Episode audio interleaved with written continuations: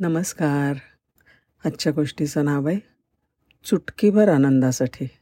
कोणी लिहिलं आहे माहीत नाही पण खूप छान लिहिलं आहे आपण गरम गरम भुईमुगाच्या शेंगांची कढई समोर आणून ठेवतो.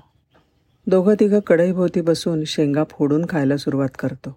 अशातच शेंगा फोडत असताना एखाद्या शेंगेतला शेंगदाणा हातातून हातातून खाली पडतो आणि खालच्या टरफलांमध्ये गायब होतो. आपल्याला ते सहन होत नाही. मग तो बोटाने शोधायला सुरुवात करतो. तो शेंगदाणा शोधल्याशिवाय आपल्याला बरंच वाटत नाही. शेजारी कढईभर शेंगा असूनसुद्धा त्या शेंगदाण्याला आपण शोधतच बसतो. आणि मग थोडं तरी वैतागतो. आपल्या या नादामध्ये जवळ बसलेली व्यक्ती जास्तच शेंगा संपवते. आयुष्याचं देखील असंच आहे. नाही का?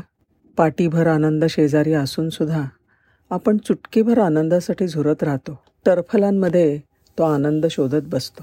पाटीकडे लवकर लक्ष जातच नाही. आणि जेव्हा त्या पाटीकडे वळतो तेव्हा ती रिकामी झाल्याचं दिसून येतं. आयुष्य खूप सुंदर आहे.